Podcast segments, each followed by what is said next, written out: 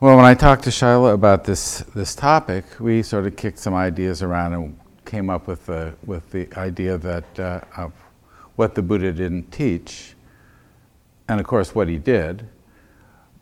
But one of the reasons for doing this is that, that there's no truth in labeling in spiritual teaching. So you, you know, there's no, somebody gives, gives an evening talk, there's no label that says this is 40% Buddha Dharma, 20% Christian mysticism, 20% New Age spiritism, and 20% bullshit. I mean, they're, and they're all, it's all presented of a piece.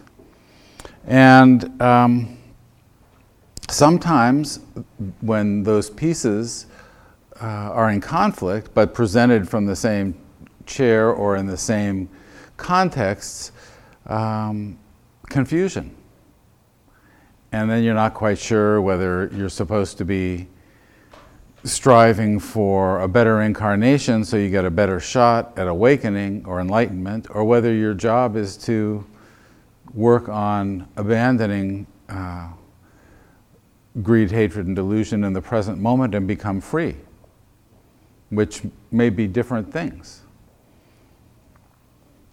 So, what I want to talk about are, are, some of the things that, are, that uh, show up in the midst of Dharma teachings. Um, and I rely, just as my own disclaimer, I rely um, on the, the texts of the Pali Canon as, uh, of course, as I understand them. So um, you can take that for what that's worth uh, as we go through. And also my understanding of the social scene in which the Buddha taught. Some of the Pali Canon, some of the elements of the Pali Canon are pretty old, and there are, and it started actually forming during the Buddha's lifetime. There's parts of this, uh, the Sutta Nipata, there's a section where the Buddha asks a monk to recite some of the Sutta Nipata. So the Sutta Nipata existed already within the Buddha's lifetime. And then the, the canon continued to be assembled after the Buddha's death and didn't really close for 300 years or so. And the result is things got, were getting added in, and sometimes they were recollections of what the Buddha taught, and sometimes perhaps not. Um, but today, and, and by, I don't mean with malice or any intention, people are trying to help clarify or, or uh, whatever. In the same way, uh, in, our, in our current um,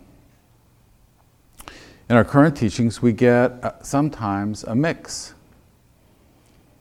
So, what I wanted to do is to start by talking about what the Buddha didn't teach. The Buddha didn't teach philosophy, he didn't teach uh, ideas about how things, well, he taught about how things are, but he didn't teach metaphysical systems uh, that would explain how things are. This is a, a section where. Um, a guy named Malunkyaputta came to the to the Buddha, and he um, and he, he asked him this. this I'm gonna I'll just read some of it so you get a flavor. Uh, these speculative views have been undeclared by the Blessed One. He said, "The world is eternal, or the world is not eternal, or the world is finite, or the world is infinite." The soul is the same as the body, and the soul is one thing and the body another thing. After death, the Tathagata exists, and after death, the Tathagata doesn't exist. You know, he's basically going through the metaphysical question what is going on? You know, what is this? And we like, we want that. You know, we, we're looking for that. We want something that we can cling to as a explanation for all this stuff, you know. Um, but the Buddha, the Buddha says, suppose Malunkyaputta, a man were wounded by an arrow thickly smeared with poison, and his friends and companions, his, his kinsmen and relatives, brought a surgeon to treat him. The man would say, I will not let the surgeon pull out the arrow until I know whether the man who wounded me was noble or a Brahmin, or a merchant, or a worker. And he would say, I will not let the surgeon pull out this arrow until I know the name and clan of the man who wounded me, until I know whether the man who wounded me was tall or short. You get the picture.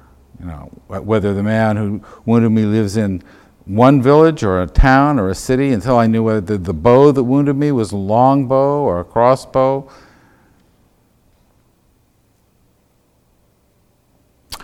And all this would still not be known to that man, and meanwhile he would die. You know, Western philosophy has been chugging along for, what do you want to say, 2,500 years or so, and pretty bright people working at some of these, you know, trying to figure it out.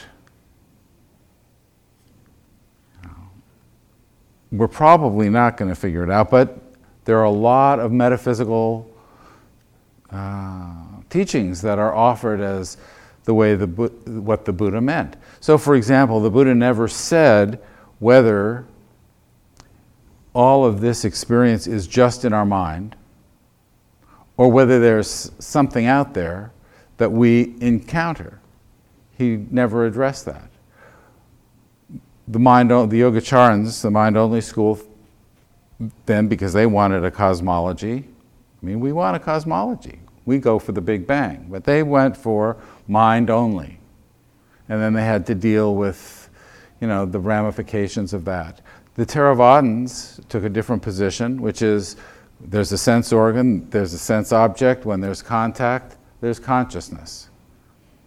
So the Theravadins have a different, well, which is, well, you know, is the bow a crossbow? Is the bow, you know, is it a candy mint or is it a breath mint?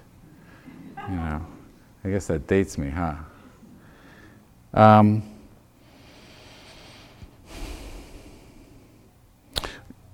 uh, the uh, Japanese Zen master Joshu said, The way does not belong to knowing or not knowing. To know is to have a concept, to not know is to be ignorant. If you truly know the way of no doubt, it is like the sky, wide open and vast emptiness everything, eh, you know, if we're trying to come up with some philosophy of how things are, there is reincarnation, there isn't reincarnation. John is good for you, John is not so good for you. I mean, you know, anybody run into these kind of conversations in our in our circles? Um, Buddha would say that's not the point. Those are distractions. And while you're trying to resolve those issues, you will continue to suffer and eventually you'll die before you, you uh, uh, check things out. So it's, it's the, Buddha, the Buddha's teachings are not about concepts or conceptual knowledge. In fact, I'm going to talk a little bit about why I, I just thought of this uh, while I was visiting a little bit before so, and it was such a punchy phrase, so I'm, I'm going to say there's nothing noble about the Four Noble Truths. You know, the, the noble truths from the point of view of the Buddha are ennobling truths, and actually the scholars, the Pali scholars say this is a better translation because when these truths are understood, they ennoble one. But there's nothing in and of themselves that make them holy or, or noble.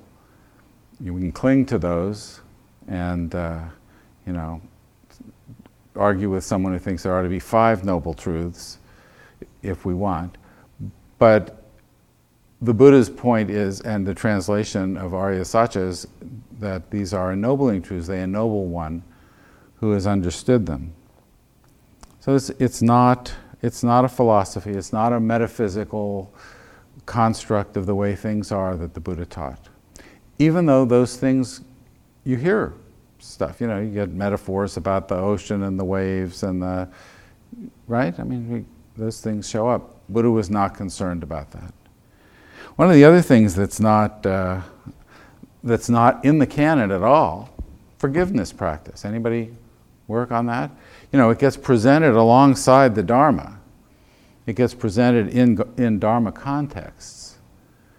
Um, I was looking at, at Jack Kornfield's latest book, the one that just came out, I don't know, past week or so. There's a chapter on the art of forgiveness. I'm not saying there's anything wrong with forgiveness, but it's not in the Pali Canon. It's not one of the teachings that the, that the Buddha offered. but it's sort of crept in. It's a you know it comes it comes in out of well it's oh, it's a drift in our Christian culture, and I I do some teaching at uh, at uh, Folsom Prison pretty regularly, and a lot of the men there it's a maximum security prison. A lot of the men there are concerned about their their somehow they ask about forgiveness and karma a lot because a lot of them are suffering with remorse of some kind or other. And I explained to them that forgiveness is, you know, from the Buddhist standpoint, who is there who could forgive? You know, um, to say it's okay when, you know, when, uh, I mean, basically that's what we're saying. It's okay. Somebody bumps into you accidentally and you say, it's okay, forgiven, no problem. You think somebody bumps into you intentionally and you go, hey, what, what's that? You know, and then maybe not so much the forgiveness. You know. But from what I, what I teach there is that the Buddha's teaching was about compassion. And that it was also about fully embracing the, uh, the experience that, uh, and the intention that led to, the, to whatever whatever is causing your suffering. Basically, your intention, that's, you know, the Buddha says that's your karma. Karma isn't what happens to you, it's what you make yourself into. So you're living with that intention that led to uh, pain and suffering. The only, the, the way out, the way to salvation, if it, as, as it were for, from the Buddhist standpoint, would be to fully embrace your own, the responsibility for your own intentions and you can resolve never again, no matter what. And then you can be free. You know? And it doesn't obliterate the memory and it doesn't say it's okay. It's just that, you know, never again. So the Buddha would address that issue of, of remorse ra- rather than through forgiveness. I think the effort there in some of our practices is try to um, help let go of grudges and uh, things in ourselves. Um, and I could, I could talk a little bit about how that works, but I'm going to move on to the next thing that's not in the canon, which is gratitude practice. Gratitude is just thank you. It can be thank you. It can really be thank you. Oh my gosh, thank you but it's not a sentiment. You know, and the Buddha doesn't talk about gratitude practice. I can see how acknowledging the things that are positive in our life, um, that we can address them and, and think thank you. But it's not necessarily a sentiment uh, to cultivate. Um, and the other things that are not in the, that the Buddha didn't teach. He didn't teach the oneness of all things. You know that joke about the Buddha and the hot dog vendor?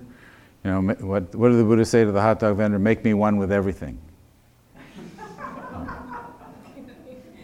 and then I just heard recently, I was t- I told that, that somewhere, and somebody added that the, the, uh, um, the, the Buddha says to the hot dog, and where's my change? And the vendor says, change comes from within.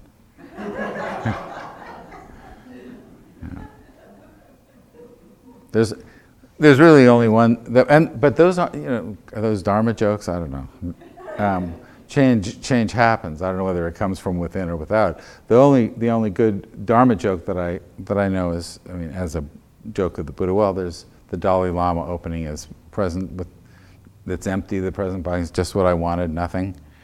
But, the, but it's why can't the Buddha vacuum in corners? Because he has no attachments. Now that's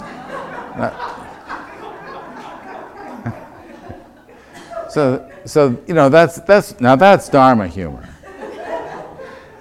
But becoming one with everything is the philosophy of, of the Advaita uh, the, uh, and, and Brahmanical um, uh, priests of the time. At the time, the notion was the universe is suffused by a one, a single spirit, Brahman, Brahman.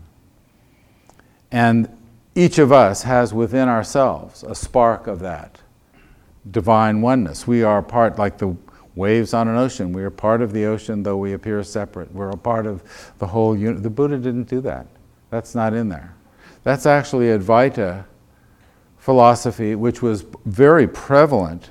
I mean, was the prevailing uh, ideas um, at the time that the Buddha was teaching. And you can see how it might have crept back into some of the texts, but even not so much. It, uh, it just got taught alongside. And, um, you know, the, in, in the, the Brahmanical tradition, the Atman and the Brahman were the same thing. So whether you look inward or outward, you came to find the same Brahman. The Buddha said, anatta, no Atman. And in fact, you know, this is one of the things that he, that he actually did teach, anicca dukkha anatta, anatta. Um, he didn't teach, he didn't teach in the canon, he didn't teach attaining to something transcendent, to something. There's, there are phrases in the, in the canon where the Buddha talks about the unconditioned. And the word and the phrase is a, is a noun phrase. And so you think, well, it's a thing. Um, and people think that the unconditioned is a thing, the unborn, the, you know, he's got a bunch of synonyms for it. Nibbana is said to be the unconditioned. This is from the Samyutta Nikaya. The Buddha says, Bhikkhus, I will teach you the unconditioned and the path leading to the unconditioned. Listen. And what, bhikkhus, is the unconditioned? The destruction of greed, the destruction of hatred, and the destruction of delusion. This is called the unconditioned. It's what is its experience unconditioned by greed, hatred, and delusion. It's not uncaused. I spent years trying to figure out how could something, if it's uncaused but continues to exist, it has to exist all the time, forever, eternal, never changing, data, you know, and, and then in which case, how would I know it? Because my, the sense data that I've got is, as you might have noticed, a little bit transient. you know, it's, nothing stays in place. Um, so you know he's and what is the path leading to the unconditioned mindfulness directed to the body? This is so he begins his teachings but he's not teaching about some transcendental entity. Now there are there are uh, teachers who teach that nibbana is something transcendental. It's not so much in the pali canon. The um, in the canon you could interpret it and people do including me, as, as a, cycle, of a profound uh, psychological transformation. So it's just, uh, you know, but, I, but both perspectives are out there. Some not present in the canon and some present. Or some present all throughout the, the canon and an occasional reference, uh, one or two citations. It's not about realizing pure awareness. You know, and, and this is something that comes with the Tibetan teachings. But pure awareness is never spoken of. Awareness or consciousness for the Buddha is a dependently origin, uh, originated state. It depends on a sense organ, it d- depends on an object and contact between them. And then you get eye consciousness, ear consciousness, nose consciousness, okay, and mind consciousness, the six, at the six sense doors. But it's dependently origin, originated. Why can't I say that? Dependently originated. Uh, doesn't exist, uh, exist separate from an object, as the Buddha describes it in the canon. But in some, in some teachings, sometimes just for uh, skillful means purposes, to try to as a as a uh, as a meditation um, uh, tool to imagine spaciousness and objectless awareness. Um, but still, you're aware, you've got some idea of objectless awareness. There's, there's no, in, for the Buddha in the, in the canon, there's no consciousness um, without an object. And I'm not saying that these, there's anything wrong with these things. These are ideas, uh, but the Buddha was not about ideas. You know, you can debate the ideas until the poison finally gets to you, or you just grow old and die on your own without it. Um, so these things are these things are often presented as par- alongside with or as part of the Dharma, and they may many of them may be helpful. Forgiveness practice may be helpful, particularly the way we, uh, you know, if it's we may find it helps it helps us or envisioning ourselves as one with all things, uh, but that's envisioning again. What was the Buddha talking about? Now I put in a, a bookmark. Ah, that fell down and I almost lost it. This is from the Sutta Nipata. He said, I'd seen people all trapped in mutual conflict, and that is why I had felt so repelled. But then I noticed something buried deep in their hearts. I could just make it out a dart, sometimes translated as a thorn. It's a dart or a thorn that makes its victims run all over the place. But once it's been pulled out, all that running is finished, and so is the exhaustion that comes with it. And that dart, of course, is, is dukkha. And the, the origin of dukkha, what gives rise to dukkha. Hmm. The four, no, the four ennobling truths, uh, Ayya Khema, Sister Ayya Khema used to say, everything else besides the four ennobling truths is excess dharma. Really, the Buddha on, on the night of his awakening had one insight.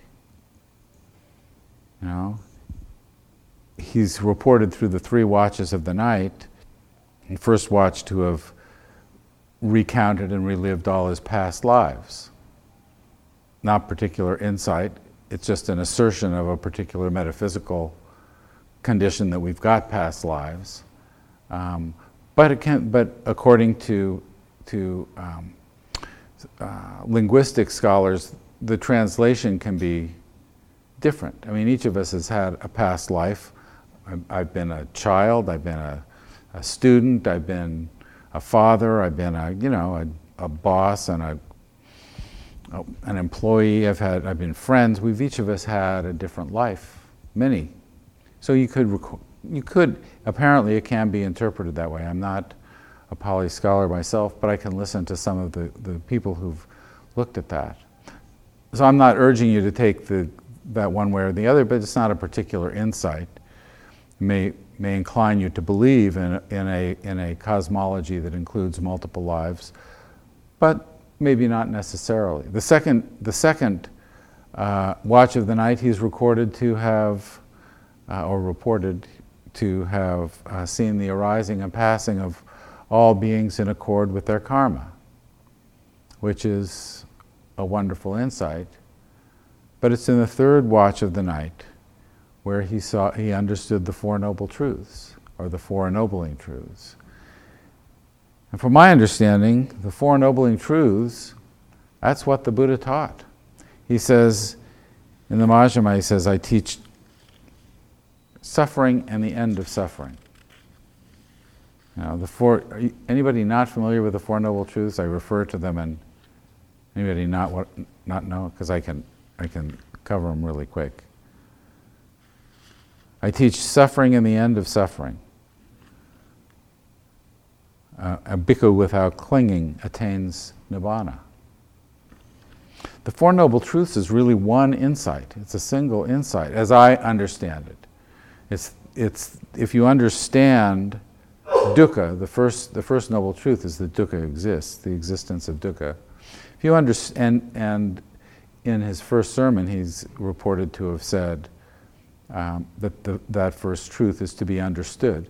If you fully understood dukkha, you'd understand the conditions which gave rise to it as well.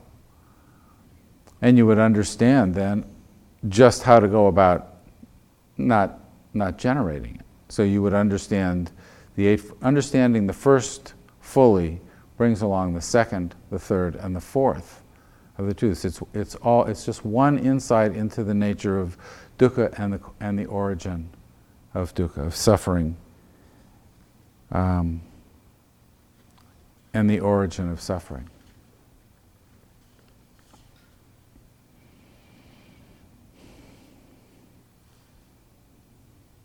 There's, there's a, um,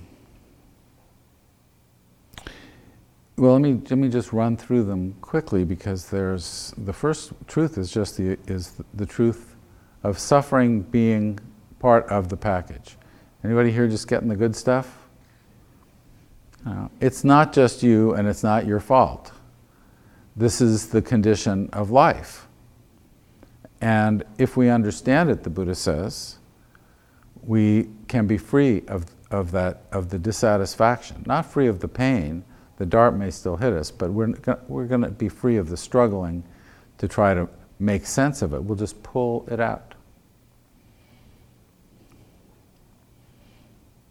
The second, the second truth is the truth of the origin of dukkha, which is a kind of thirsting, tanha which is, which is, is translated as an unquenchable thirst. It's not like you can have a drink of water and then you're okay for a while. One, one bit of tanha passes and the next it's, it, it constantly, there's always something to let go of because tanha is always, always being generated.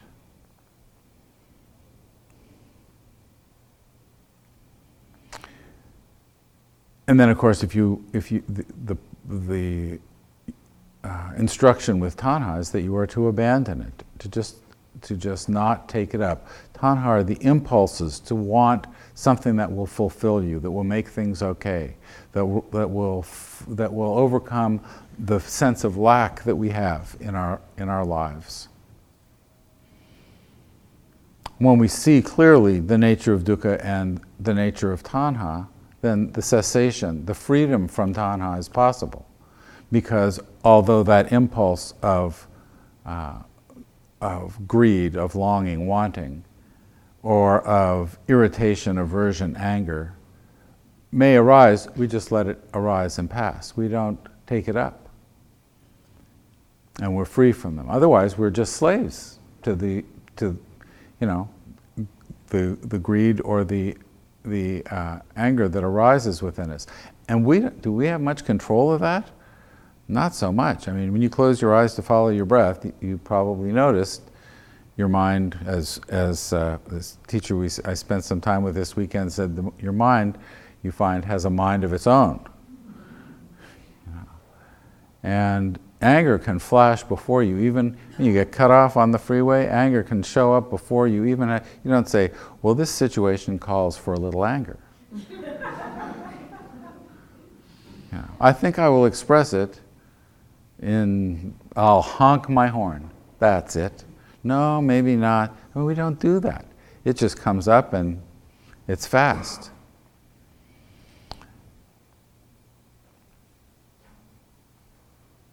And of course, the Eightfold Path, I am not a big fan of the word, of, of the word path because it suggests something that's going somewhere and then you're going to get there. And I've, I've heard this teaching that the path to the Grand Canyon is not the Grand Canyon, and the path to Nibbana is not Nibbana. But, you know, if you understood dukkha fully, its causes, its origins, and, and um, you would know the way to its cessation and the way of conduct, the way of living. So the Eightfold Path is not a path, it's a way of being. It's the Eightfold way of being, and it's not the Onefold way of being. It's not like a basketball. You can say, okay, I got this basketball here, it's about, it's about 18 inches across. Anybody, you know, they weigh about a couple pounds. It's made of rubber, it's brown, got little, little dimples on it. It's filled with air to a certain pre- weighs so much. That's the eightfold basketball. But it's a ba- one basketball. You can't just say, well, I think I'll go for the brown and leave out the rest. You know, it's a path, uh, it's the way of being that leads to or that abandons dukkha. And of course, and so the, the Buddha's insight, what he taught, he says, I taught, I teach suffering and the end of suffering. And a lot of the techniques that he offers are all aimed at that suggestions uh, to, and invitations to get involved in discussions about whether this is all just in your mind or whether this is, I mean, you know, those are distractions. Our task is to figure out in ourselves, and it's something we have to do ourselves. The Buddha is saying it's in there, go take a look, discover it for yourself. You ha- nobody can pull that thorn out for you. So our task is to, is to study, that's what our meditation practice is about, learning to identify just what that is, what that impulse is, and how to not get sucked in. And of course, you really, you know, why is tanha so such a? What's wrong with that? Well, the Buddha, the Buddha's, uh, the first, the uh, uh, first element of the eightfold way of being or path is right understanding, and it's usually it's classically taught as uh, understanding the eightfold path or the, the Four Noble Truths.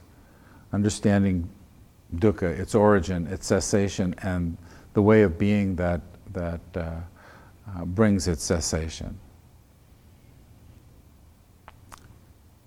But it's also sometimes taught as anicca, dukkha, and anatta, the three elements of the, uh, the three qualities of existence. Again, this is um, you know, this is three qualities of existence. It's one basketball, it's one existence. It's, not like anicca is separate. Anicca is impermanence, the Pali word for impermanence. Things are impermanent. We say, yep, thanks, but we're not happy with it. no. Particularly when the stuff that's going on is the stuff we like. When the stuff that's going on is the stuff we don't like, we say, ah, this too will pass, and we, we, we're happy for impermanence.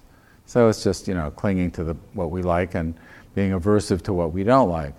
But anicca, impermanence, dukkha, and anatta. Anatta is, it's the real fun one. Nobody even knows how to translate it. It, it doesn't seem to me to be that difficult uh, concept. Um, the Buddha was talk, teaching in a context where Atman and Brahman were the same thing. We were just a spark of the transcendent ground of being. And the Buddha said, anatta. You make a negative in Pali by putting the A in front. In front. No Atman. There's no fixed self. It's not no self. You know, we can, the self exists as an idea of who we are. Um, and, and I don't like the term no fixed self personally. Because fixed self, I can think of a glob of clay. Well, it's not fixed. Sometimes you can squash it this way, and sometimes you can squash it that way. So it's not fixed, but that's okay. I can, I can live. But the Buddha is saying no fixed self in, this, in the sense that it's process. You know, if I use the word accident, an accident is something that happens over a period of time, maybe a pretty quick period of time, but it's not a thing right? It's a process, something that, that happens. But it still comes off as a noun, as if it were a thing. And this is the way in which elements of our language sort of delude us. Because we got lot, in our language, we got a lot of nouns. And then we got some verbs that move the nouns around. Sorta? You know. But in, in reality, the Buddha was saying anatta, n- not no fixed self, no. I trans. I, I think of anatta as empty self. empty of, of selfness, of an entityness. There's no entity really anywhere. There's no thing anywhere, even though our language is full of things. If you think of the most subatomic particle that flashes into existence and out in, you know, I don't know, I forgot to take high energy physics, but it's pretty quick. They don't last really long, right? And then you've got, you know, things that with animals with lifespans that are shorter than ours, longer than ours. There are things that seem to be things, but this chair that we think is a chair, these the elements in this chair are just in process. They're just just passing in this form. It's a snapshot. Some things happen so much more slowly, like the universe, which what 13 billion years to get to this point, which is not so bad. 13 billion years, and look at what we're doing. Um, pretty, it's you know consciousness, pretty amazing. Pretty amazing. Galaxies that swirl in 100 million years or 100,000 year swirls.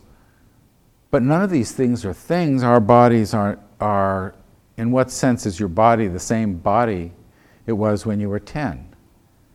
You know, all the elements are different, there's the chemistry is different, it certainly looks different. But we apply a label and we think, you know, we apply the label. So the idea of emptiness is only that, that things are empt- empty of any essential, they're, they're not things. You know, we got, we got uh, uh, Plato who said, you know, the real things are the things that are permanent, and they're in the realm of forms. And all this is just the, right? Didn't we get that? Things that are real are permanent. Buddha says, nothing permanent. That doesn't mean nothing real. It just means that, you know, if we're looking for something permanent, this self, we're different. You know, there's no two snapshots of us that are going to be the same. And yet we, I mean, right? I mean, second to second, certainly year to year or decade to decade, you know, they're not going to be the same. And yet we will abstract a self out of that. We'll create a concept. Self exists as a concept, but it's empty of any enduring essence. So I don't like the term fixed self particularly because it, you know, you can think of a malleable self. Doesn't have a fixed form. You know. Um, but really, the Buddha is saying everything interpenetrates everything else. We, our lives depend on the atmosphere, the ecosphere. The ecosphere depends on the relationship of the earth to the sun the sun to the galaxy and the galaxy to the formation of the universe. So we exist because of the Big Bang. We're directly, without the Big Bang, we're not here. The iron that's in our blood was formulated in the heart of an exploding star. There's no separation physically. We're embedded in everything, and mentally as well. We think in English or some language that we learn, we didn't make that up. We just are a flow through for a process. So the reason why tanha is a bummer is because there's nothing to grab onto really. Everything is changing. And so just when you thought you had things worked out, oh, it's that Al Pacino movie? Was it Scarface? Was just no, it was uh, The Godfather. Just when you think you got out, they pull you back in. You know.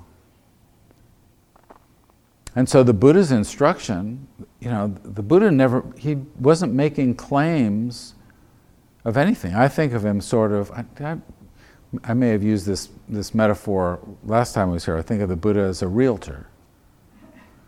You know, when a realtor takes you to see a house, they say, you know, here's the pathway to the front door, and there's the solar panels on the roof, and there's the swimming pool and the granite counter, and, but you're the one who's expected to look. Buddha's like a docent. He's pointing, you know. In the in the Honeyball Sutta, he's he's sitting out there in the in the uh, forest in the jungle, and a guy named Dandapani comes by, and Dandapani is one of his cousins, and not a fan So Dandapani comes out, you know, and he's on his walking stick, and, and he comes across the Buddha, and he's sitting in the, in the woods, and he says, yeah, what does the holy man teach today? Or maybe some, some kind of challenge. And the Buddha said, I teach a Dharma that does not contend with anyone. And Dandapani is reported to have walked away flapping his lips. I'm not sure quite what that meant. Mumbling? I don't know, but that's how it's described. But a Dharma that does not contend with anyone. That means where there are no views that are asserted. If you say, you know, my Dharma seems to me, this is my take, of course. Uh, if you say um, there's, there's no rebirth, that's uh, uh, a fantasy, or if you say there is rebirth, you set up some you set up the possibility of contention. The Buddha's Dharma is a teaching of pointing in for us. Our, it's our job to find that thorn. And his teachings are intended to help us find it, but we're the one who, ones who have to pull it out ourselves. A lot of the other part of the Buddha's teaching was, was the ethicization of, of action. At the time, you were, your dharma was your, your duty. And if you, know, if, you, if you read the Bhagavad Gita or other texts, you see uh, Nagarjuna, uh, not Nagarjuna, Arjuna is, is in, encouraged to go ahead and be a warrior because that's his, that's his dharma. That's his responsibility as a member of his caste. And in that time, it was better for you to do your dharma well.